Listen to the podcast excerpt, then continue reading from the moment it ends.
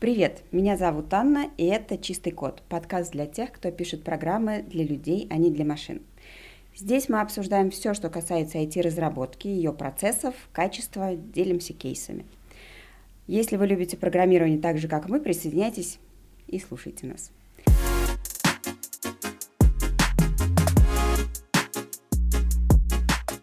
Сегодня мы поговорим э, о ай ти-архитекторах. Кто это, что это за люди, какие у них задачи и чем они занимаются.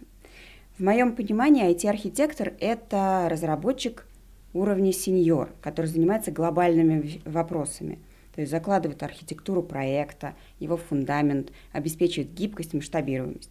А так ли это, мы узнаем у Антона, руководителя э, архитектурного комитета компании SimbirSoft. Привет, Всем Антон. Привет! Ну, для начала действительно расскажи, кто такие ай ти-архитекторы?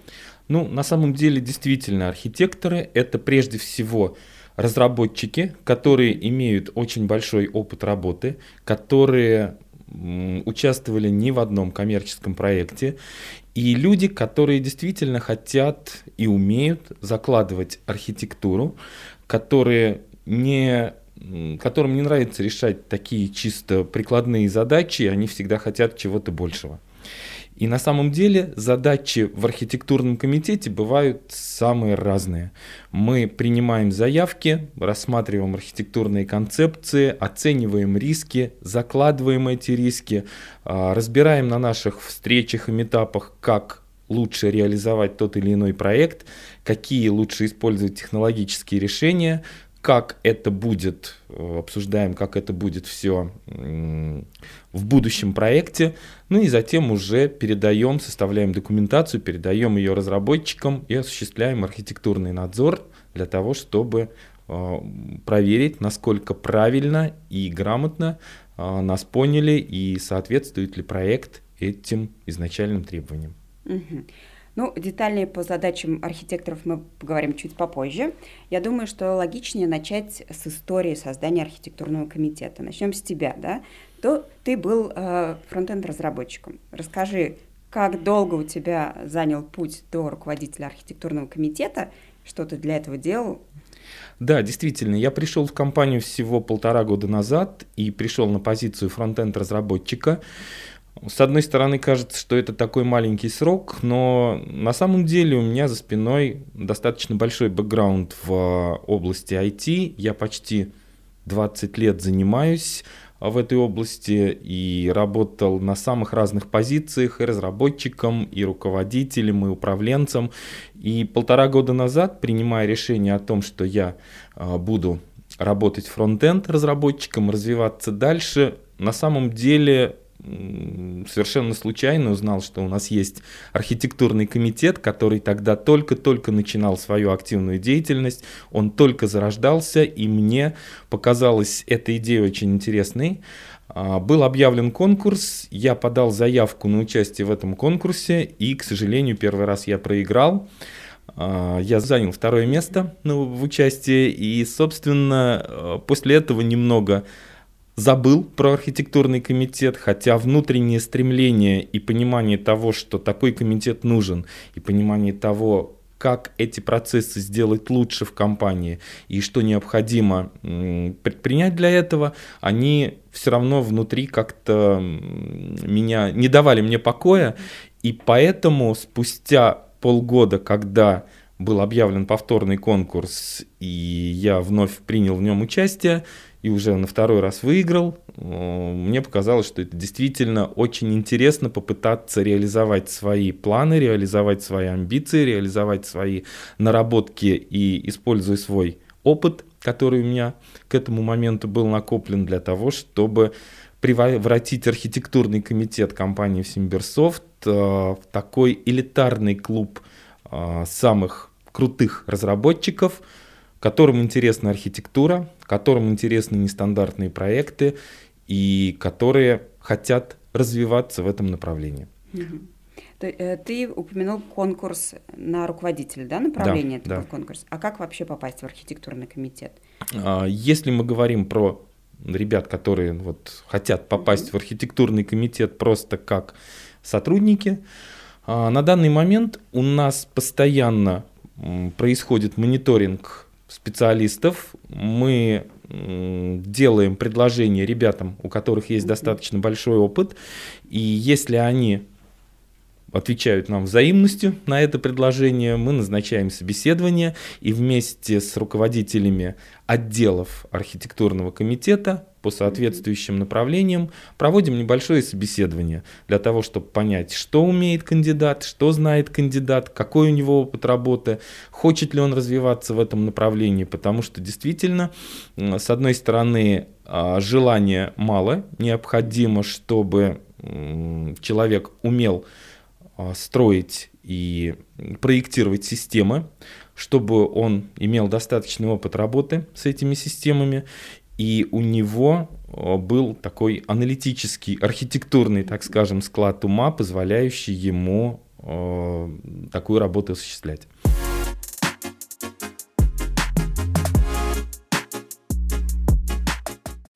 То есть смотри, а...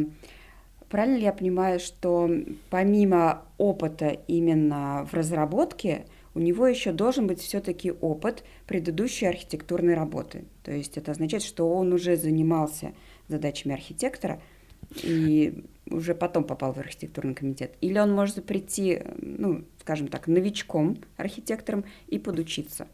Да, на самом деле мало кто принимал участие прям в разработке архитектуры, но тем не менее ребят, которые потенциально умеют это делать, их гораздо больше. Поэтому мы принимаем даже тех, кто является новичком с точки зрения архитектора, просто у кого есть богатый опыт разработки, и они уже, так скажем, действительно являются хорошими, опытными разработчиками.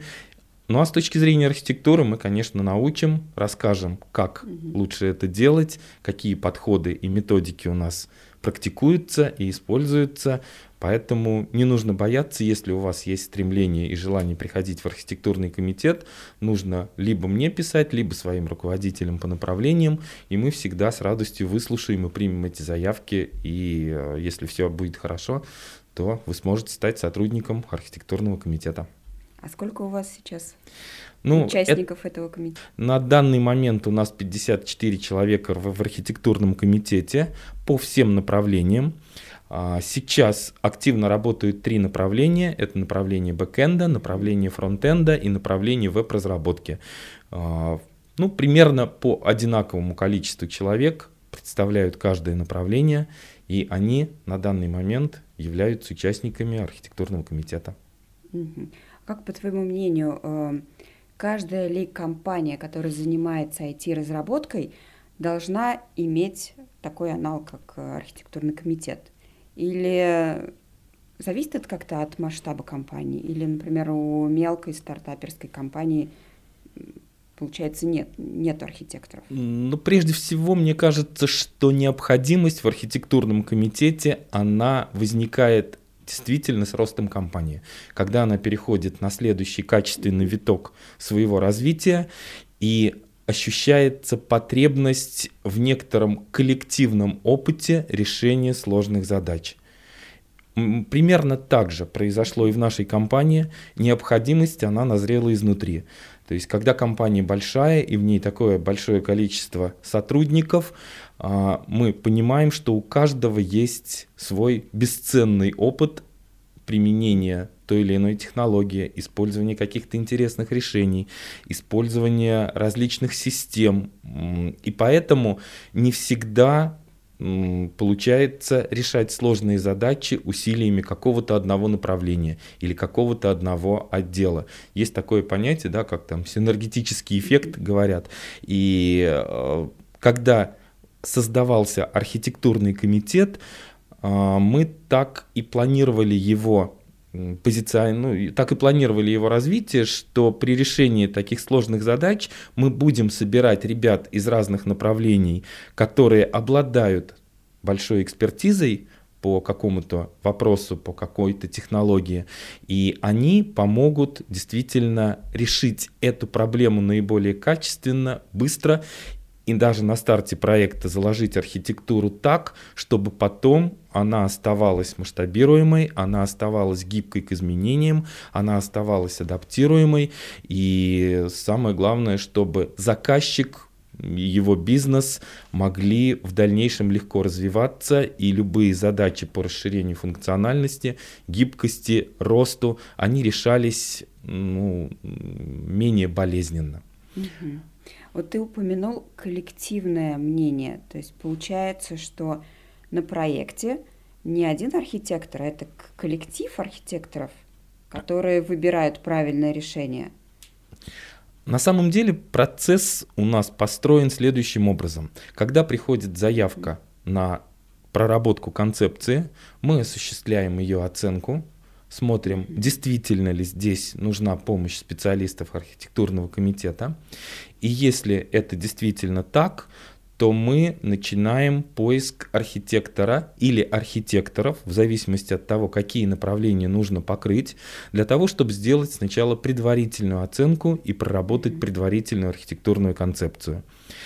Вот этот процесс, он подразумевает часть первую, базисную, оценочную, исследовательскую, и после того, как она проведена, уже мы проводим по мере необходимости общие созвоны, общие собрания, совещания, брейнштормы, можно по-разному это называть, где привлекаем специалистов, наиболее релевантно подходящих под эту задачу. Они могут еще какие-то новые а, мысли подсказать, новые идеи, какие-то узкие моменты подсветить уже на самом первом этапе.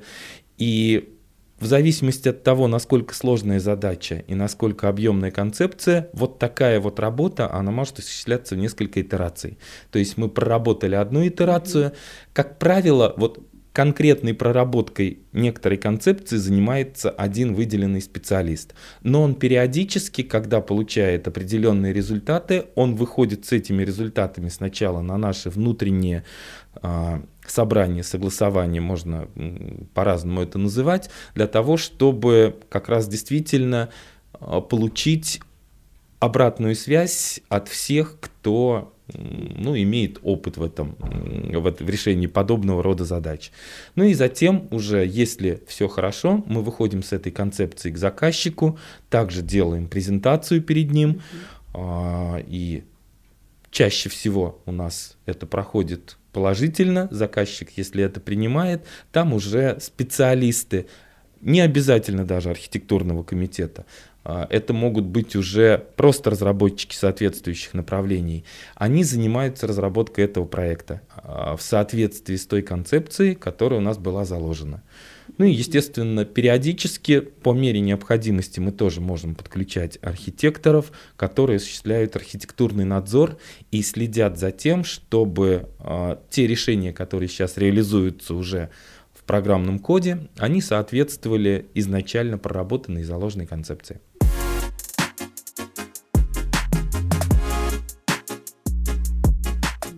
Получается, не каждый проект требует участия архитектурного комитета? Или каждый? Конечно, мы совершенно понятно, что привлекать архитекторов для каждого проекта вовсе не обязательно. Бывают проекты типовые, где экспертизы сотрудников направления вполне достаточно, но есть определенные триггеры, по которым мы понимаем, что вот для этого проекта нам необходимо привлечение сотрудников архитектурного комитета. А можешь раскрыть эти триггеры, или это наша коммерческая тайна? Ну нет, на самом деле это никакая не тайна. Естественно, первым триггером является то, что проект планируется высоконагруженным, угу. и мы должны сразу обратить на это внимание и специалистов, и проинформировать заказчика, если он выдвигает такие требования, которые мы видим, что они сложно выполнимы в рамках каких-то стандартных решений, это означает, что нам необходима проработка архитектуры. Это один из триггеров. Второй триггер, когда задача сама по себе не является типовой, когда мы видим, что она должна быть достаточно универсальной, масштабируемой, гибкой, когда речь заходит о микросервисах, когда э, мы видим, что у нас огромное разнообразие систем гетерогенных, которые нужно между собой интегрировать, или это просто большой проект, когда оценка на, даже на первом этапе достаточно серьезная выходит, это все позволяет нам говорить о том, что необходимо привлечь архитектурный комитет, чтобы вначале не кинуться писать сразу код и не получить потом ситуацию, в которой он будет работать некорректно или в которой он будет работать ну, не так эффективно и не так продуктивно, чтобы сразу продумать всевозможные сложности, узкие места, их рассмотреть. Можешь и затем уже следовать им. Проекта. Вот, конечно, сначала хороший пример, а потом был ли какой-нибудь, что вот начали писать код, а потом батюшки про архитектуру забыли.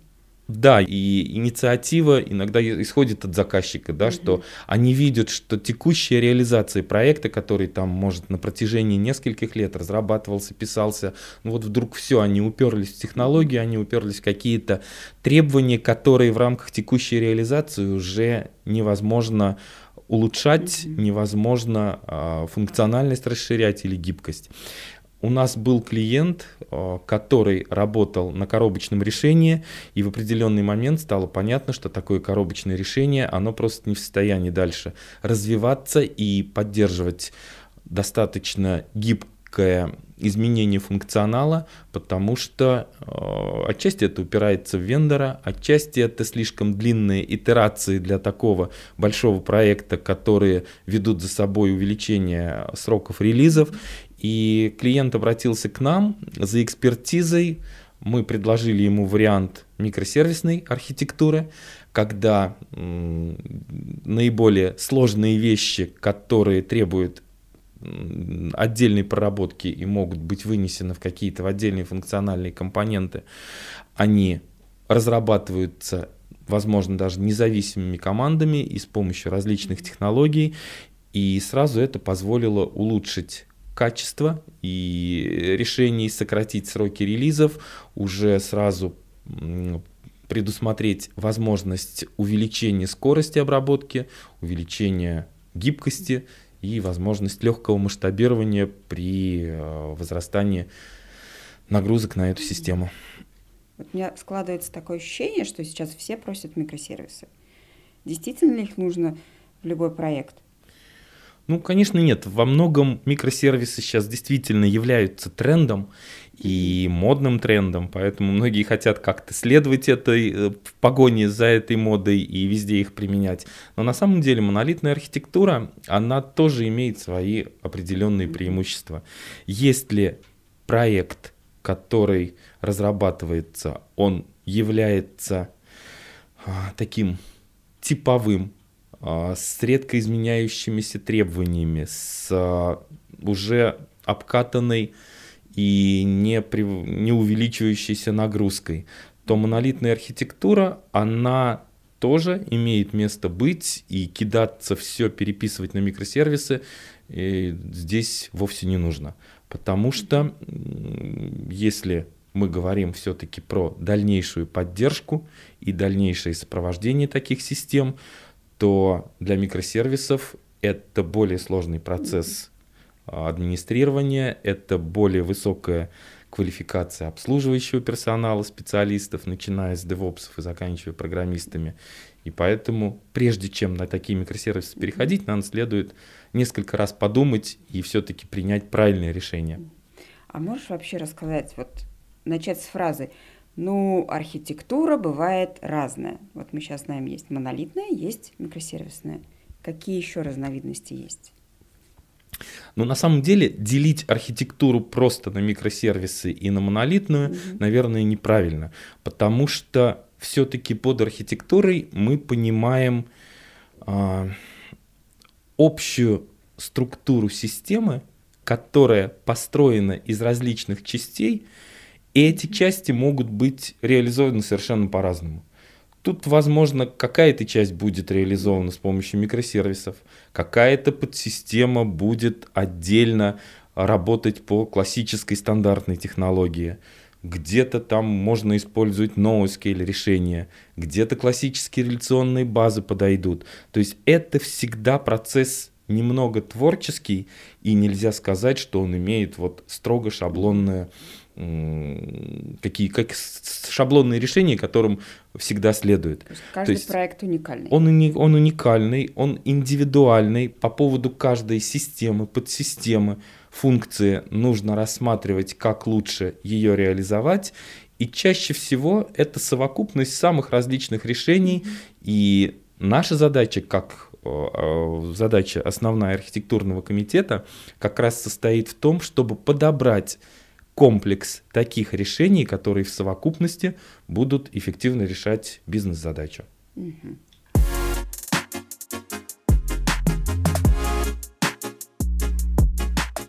Так, тогда давай э, сконцентрируемся на услугах, да, которые предоставляет архитектурный комитет, ну, в рамках нашей компании. То есть это, если я правильно услышала, составление концепции архитектуры будущего проекта. Да? То есть на выходе мы имеем некий документ, схемку, рисунок, описание, то, как ваши специалисты видят архитектуру будущего проекта. Так ли это? Ну, да, это так. Не совсем документ. Угу. Это м- совокупность разработанных проектных решений, как правило, презентация, угу, которая сопровождается демо, где специалист архитектурного комитета выступает перед заказчиком, рассказывает, какие угу. решения были приняты, почему, почему это так, и защищает эту архитектурную угу. концепцию. Но вот э, я как клиент, например, что я получу, что у меня останется после того, как вот этот процесс закончен?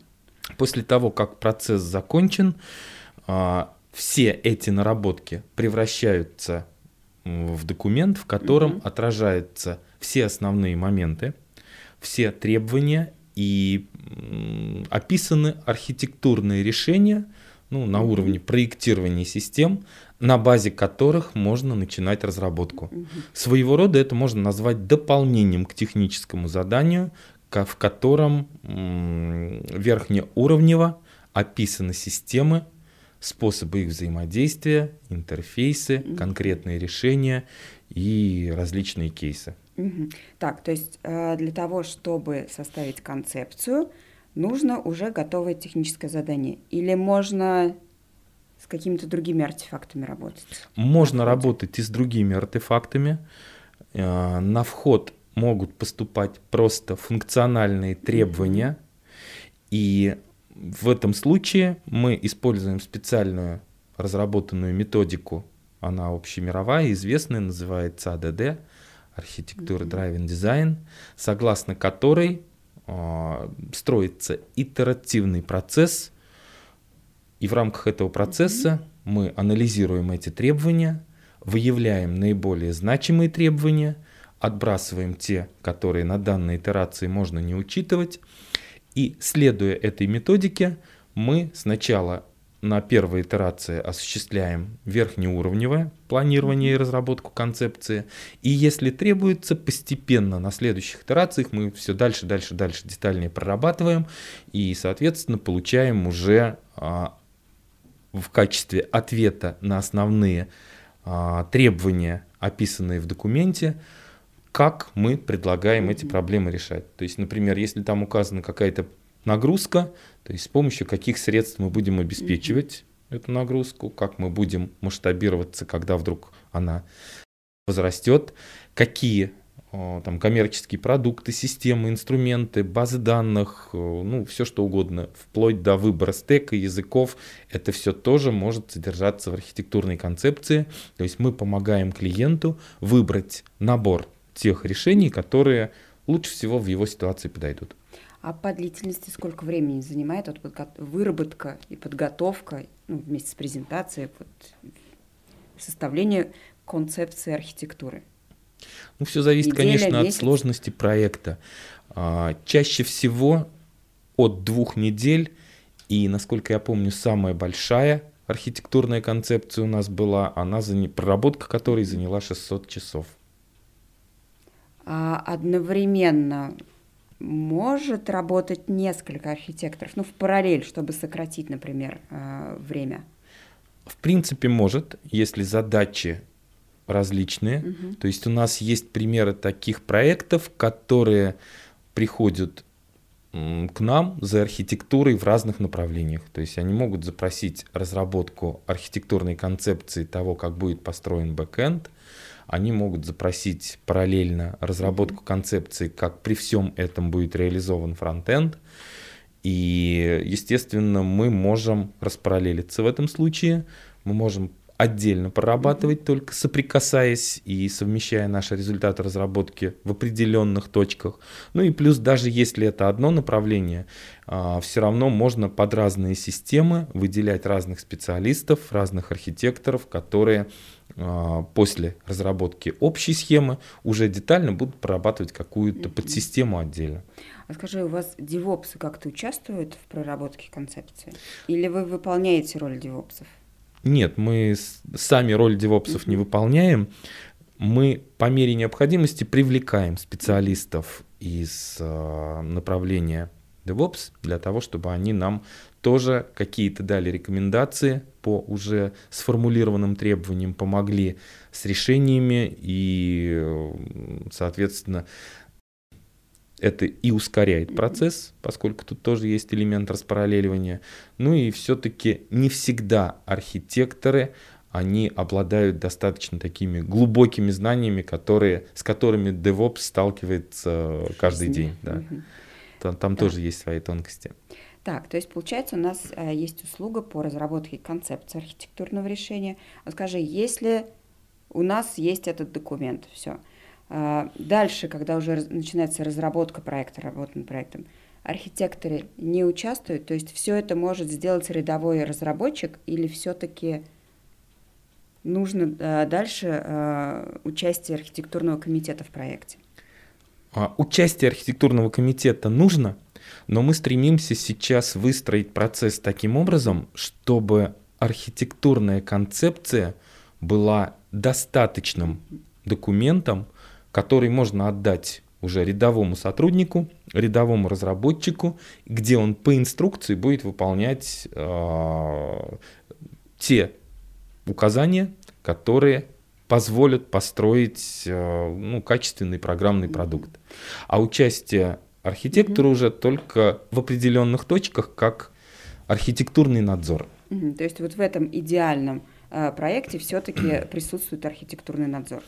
Присутствует, mm-hmm. да, но тут это, скорее всего, связано с некоторыми проблемами, потому что архитекторы, они всегда чаще всего заняты, mm-hmm. и взять архитектора как разработчика на проект, ну, такие, наверное, случаи можно назвать единичными в нашей практике. А были такие случаи? Да, конечно, то есть они все-таки бывают, mm-hmm. когда очень значимый, очень большой и очень важный для компании проект, мы выделяем архитектора туда, который и разрабатывает концепцию, и в дальнейшем является, ну, или техлидом, или тимлидом, и он в разработке непосредственно участие принимает.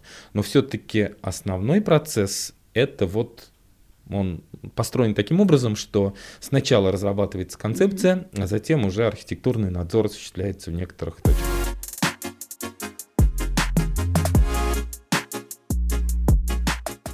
А можно поподробнее, что такое архитектурный надзор? Это вот как обычный надзор, приходит архитектор раз в неделю и что-то смотрит? Периодически. Архитектор подключается и анализирует код, mm-hmm. то есть фактически проводит аудит кода, смотрит, что в данный момент сделано, и его основная задача – это понять, насколько правильно выполняются те требования описания, которые в архитектурной концепции были заложены и описаны. Mm-hmm. Так, хорошо. А, то есть у нас есть разработка концепции, есть архитектурный надзор.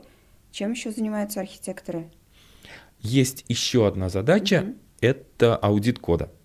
Заказчики иногда обращаются к нам с необходимостью посмотреть, насколько грамотно, эффективно и правильно реализован проект и его архитектура mm-hmm. по исходному коду. То есть mm-hmm. этот процесс содержит в себе немного такого реверс-инжиниринга, так скажем, когда приходится изучать код и смотреть, что же там сделано, для того, чтобы понять, какие бизнес-процессы заложены, и понять, насколько можно в данной ситуации внести изменения, позволяющие ну, mm-hmm. все требования выполнить по этому проекту. Конечно, чаще всего обращаются, когда уже ситуация тупиковая совсем, да, и проект там не может дальше развиваться, а, либо от других подрядчиков мы видим mm-hmm. код, который не совсем добросовестно и качественно был написан, либо требования изначально не были заложены правильные и выбрали mm-hmm. не тот подход. И вот с такими ситуациями нам тоже приходится сталкиваться, приходится работать. И здесь основная задача архитектурного комитета а, подсказать правильный путь, угу. как лучше дальше развивать проекты. То есть все зависит от конкретной ситуации на самом деле. Давай пример, пример проекта или пример кейса вот такого. Пришел к нам на аудит, мы посмотрели и предложили такое или такое решение. Да, был проект о, из банковской сферы, построенный совершенно на коробочном решении. И основная боль заказчика была связана с тем, что, во-первых, слишком, дол- слишком дорого кастомизировать коробочное mm-hmm. решение. То есть любые изменения, которые связаны даже буквально с тем, что там кнопку перекрасить или, или передвинуть, это ну, не предусмотрено ядром системы, которая в коробке изначально была заложена, и, естественно, это ну, требует огромных усилий со стороны команды поддержки. И второе, то, что действительно команда поддержки, она э, не принадлежит заказчику, она работает на стороне вендора, который представляет этот коробочный продукт. В данном случае, вот если говорить про этот пример, то мы приняли решение, что необходимо все-таки от коробочного решения избавляться и переходить на микросервисную архитектуру. Предложили несколько вариантов таких mm-hmm. решений, выбрали наиболее подходящее, и после этого уже команда нашей компании включилась в работу, стала переписывать этот код, частично заменяя определенные элементы и постепенно как бы приходя к замене всего функционала, но уже сразу даже на старте было видно, насколько это более эффективно, более гибко, изменения стало вносить гораздо проще и быстрее, поскольку здесь уже мы не зависим от каких-то коробочных решений, все разрабатываем сами. И естественно, что тут большая свобода относительно дальнейшего развития этого проекта. Его можно ничем не сдерживать, только все зависит от фантазии, фантазии и желаний заказчика. Угу.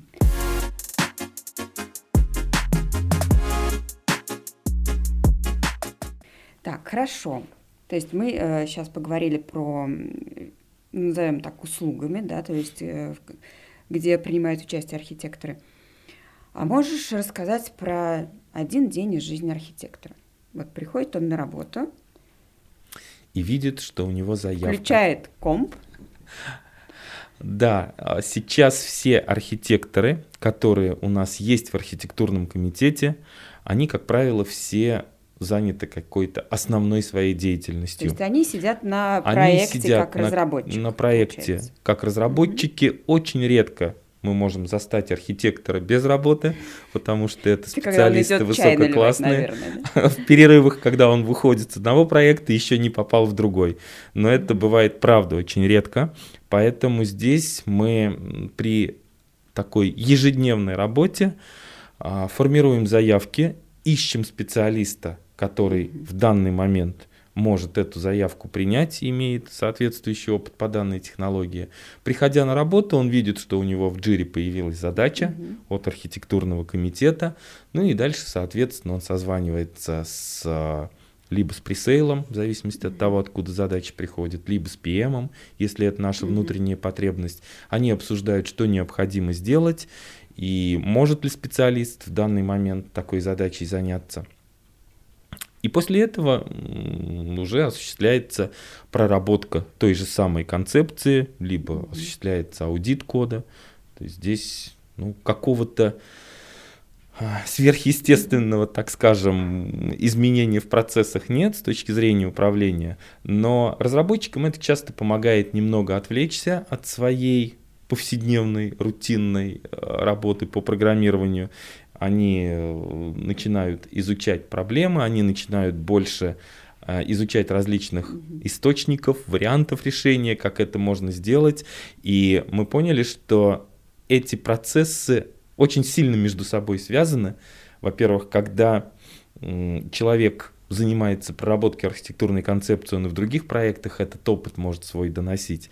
И с другой стороны, если у тебя нет постоянного опыта разработки и богатого mm-hmm. опыта участия там, в решении сложных каких-то коммерческих задач, то ты, наверное, пока еще и архитектором быть не можешь. То есть э, архитектор не может быть неким сферическим конем в вакууме, да? То есть он mm-hmm. должен все время, во-первых, кодить, во-вторых, как часто архитектор ездит на конференции? Ну, наверное, так же, как и все другие сотрудники компании SimbirSoft, хотя сейчас в рамках архитектурного комитета всем ребятам, которые там состоят и принимают участие, в качестве таких дополнительных плюшек, так скажем, есть именно такой момент, что они могут выбрать себе конференцию, и если она им понравится, и она будет действительно профильной по их направлению, то компания готова будет оплатить поездку на эту конференцию, ну, либо участие в формате онлайн с учетом сегодняшних наших реалий. А какие у вас внутренние движухи есть у архитекторов? Обучение, встречи? Да, конечно. У нас есть программа обучения, мы стартовали ее с февраля этого года, то есть вот буквально прошло только два месяца, mm-hmm. но у нас уже есть несколько докладов, с которыми ребята выступали, и сейчас мы на этапе формирования а, такой большой, а, полноценной программы для архитекторов по mm-hmm. каждому направлению, где м, по завершению этой программы и при успешном ее прохождении можно будет действительно сказать, что вот теперь ты архитектор. То есть это внутренняя, это внутренняя наша да, активность. На внешку что-то есть какие-то обучающие? Нет, пока программы? Мы... Только доклады? Ну, доклады есть, но это не обучающие. Угу. Не обучающие доклады, доклады от специалистов, которые делятся своим опытом, которые рассказывают о том, как у них, какие были положительные и не всегда положительные моменты с точки зрения получения опыта разработки концепций. Но если мы говорим именно про обучение в рамках архитектурного комитета, пока оно только внутреннее. Ну и, наверное, такой масштабный вопрос, который витает в воздухе. Что же такое хорошая архитектура? И есть ли вообще такое понятие вот, хорошая архитектура? Ответить на этот вопрос сложно, потому что это понятие действительно оно очень расплывчато. Потому что хорошая архитектура позволяет нам получить в результате проект, который впоследствии достаточно легко развивать. Развивать функционально, развивать нагрузочно, развивать с точки зрения адаптации каким-то изменяющимся внешним условиям, угу. когда необходимость в том, чтобы добавить новый функционал, интегрировать его с какой-то новой системой, не заставляет выкидывать половину кода и переписывать все заново. Угу. Это пример того, как архитектура действительно может вот такой признак хорошего качества иметь. И если изначально проект не был продуман, чаще всего в нем есть некоторые, так скажем, ограничения, которые в рамках этого проекта преодолеть уже нельзя. Конечно, предусмотреть все на этапе проектирования, да и на этапе реализации тоже невозможно. Но всегда нужно стараться минимизировать подобного рода риски и обращать внимание на те требования, которые наиболее важными являются. И если все эти требования либо уже учтены, либо есть возможность в будущем эти требования Быстро. учесть угу. с минимальными доработками, то тогда, наверное, можно говорить о том, что проекта хорошая архитектура. То есть, да, как ты сказал, что о качестве архитектуры мы судим по уже продукту. То есть, насколько этот продукт живуч, не болеет и развивается. Да, угу. да. Ну и, наверное, давай подытожим э, сегодняшний разговор. Э, давай скажем так, что вот при участии архитекторов, да, и при э, наличии процесса э, продумывания архитектуры, то есть заказчик, ну и сам продукт, получает ряд преимуществ. Вот какие эти преимущества?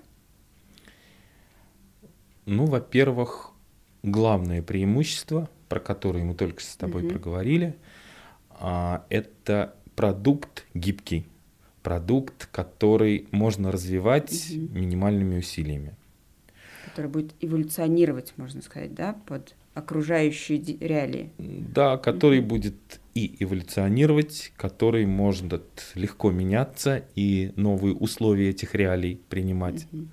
Во-вторых, продукт, который с технологической точки зрения, ну, есть такое понятие, как масштабируется достаточно легко.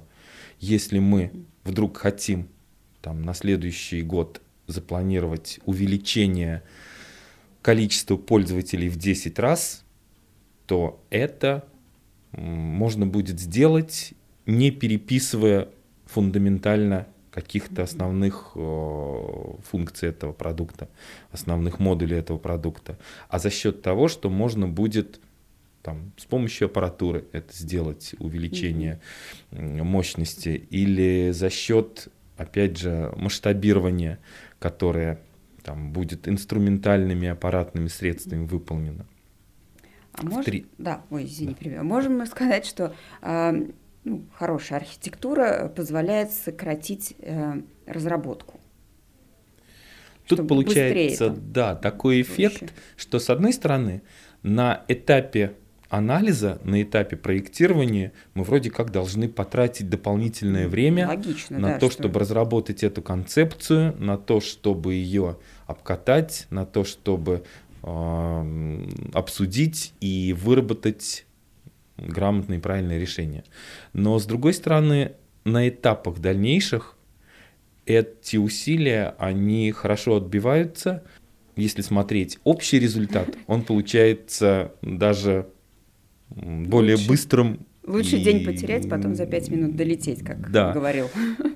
Ну, есть Герой хорошая мультика. Русская пословица, да, в которой говорят, один раз, семь раз отмерь, один раз отрежь. И вот с архитектурой примерно так же. Если изначально была она заложена правильно, и правильные решения были приняты, то потом уже на этапе реализации это чувствуется, это видно, и мы не попадаем в какие-то сложные ситуации. Спасибо, Антон, что был сегодня с нами. Спасибо, что пригласили. Спасибо, что слушали нас. Это был «Чистый код». Слушайте нас на всех подкаст-площадках. И еще больше можете увидеть на нашем YouTube-канале «Технореволюция».